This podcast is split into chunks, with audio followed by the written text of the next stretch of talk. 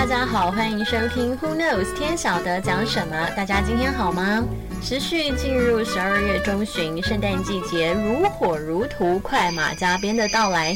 马上就是圣诞节喽，嗯，以前过节气氛浓厚啊，如今台北打着灯笼都找不到一丝丝的氛围，连东方文华都没有圣诞树了。那圣诞节让人怀念的，无非就是亲友相聚、交换礼物，还有接踵而来的跨年。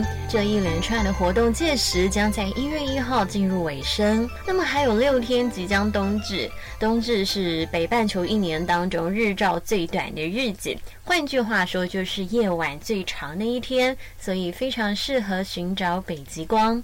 但有没有人跟 Melody 一样，说到圣诞节有点苦恼？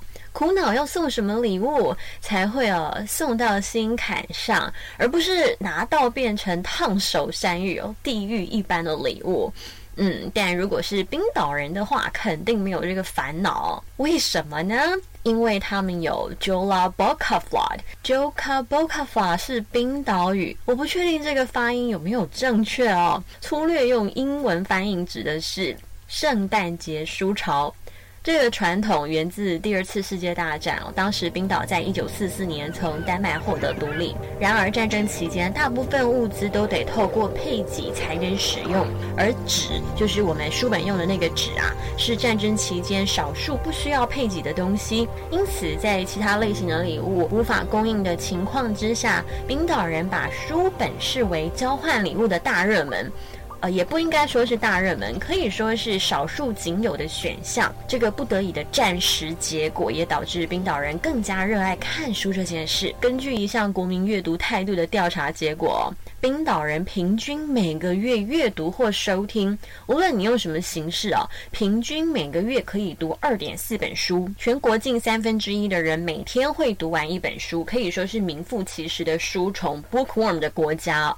我们知道冰岛位在北欧，北欧的五大国分别是丹麦、芬兰、冰岛、挪威和瑞典，包括丹麦的法罗群岛、格陵兰，还有芬兰的一些附属领土。那有调查统计，欧洲人是世上最大的书虫，每天平均会花一个小时的时间阅读。北欧国家当中不止冰岛，芬兰也是书虫哦，百分之二十的芬兰人声称。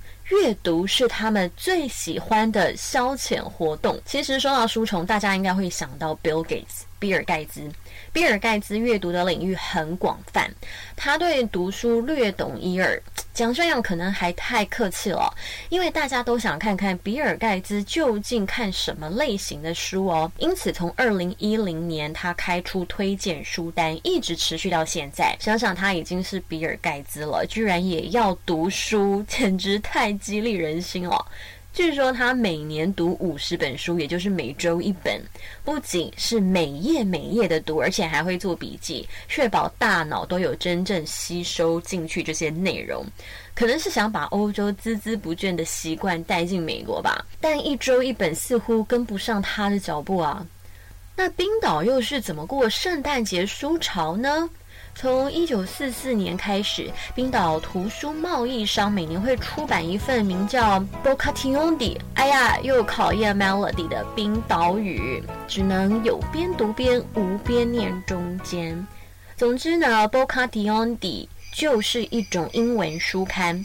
在十一月举办的雷克雅维克，雷克雅维克是冰岛的首都啊。在雷克雅维克书展期间，把书刊发送给冰岛的家家户户，他们就会用目录订书给亲友看。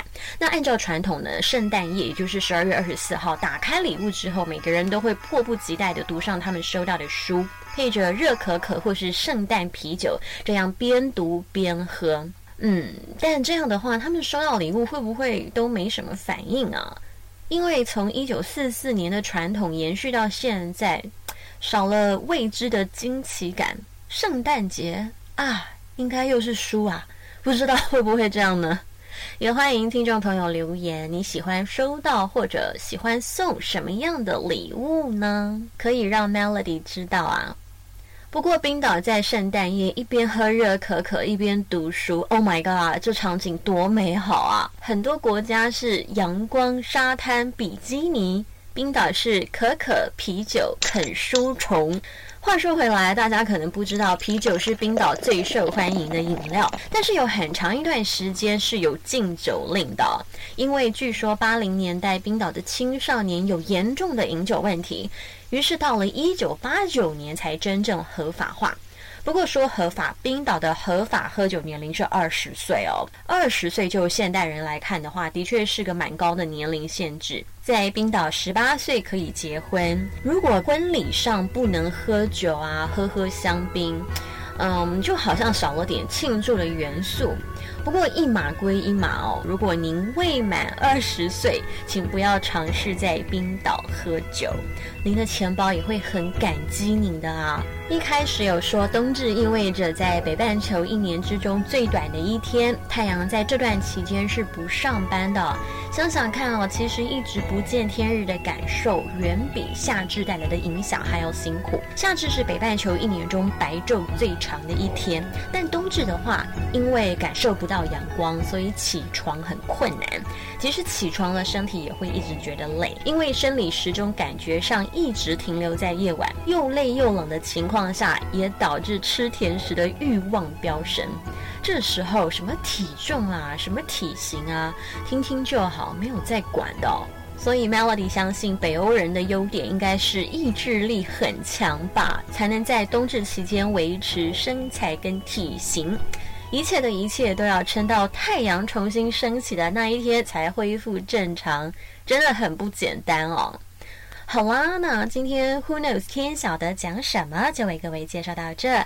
希望大家喜欢今天的分享。如果有想特别了解的主题，也欢迎留言，都会看哦。拜拜。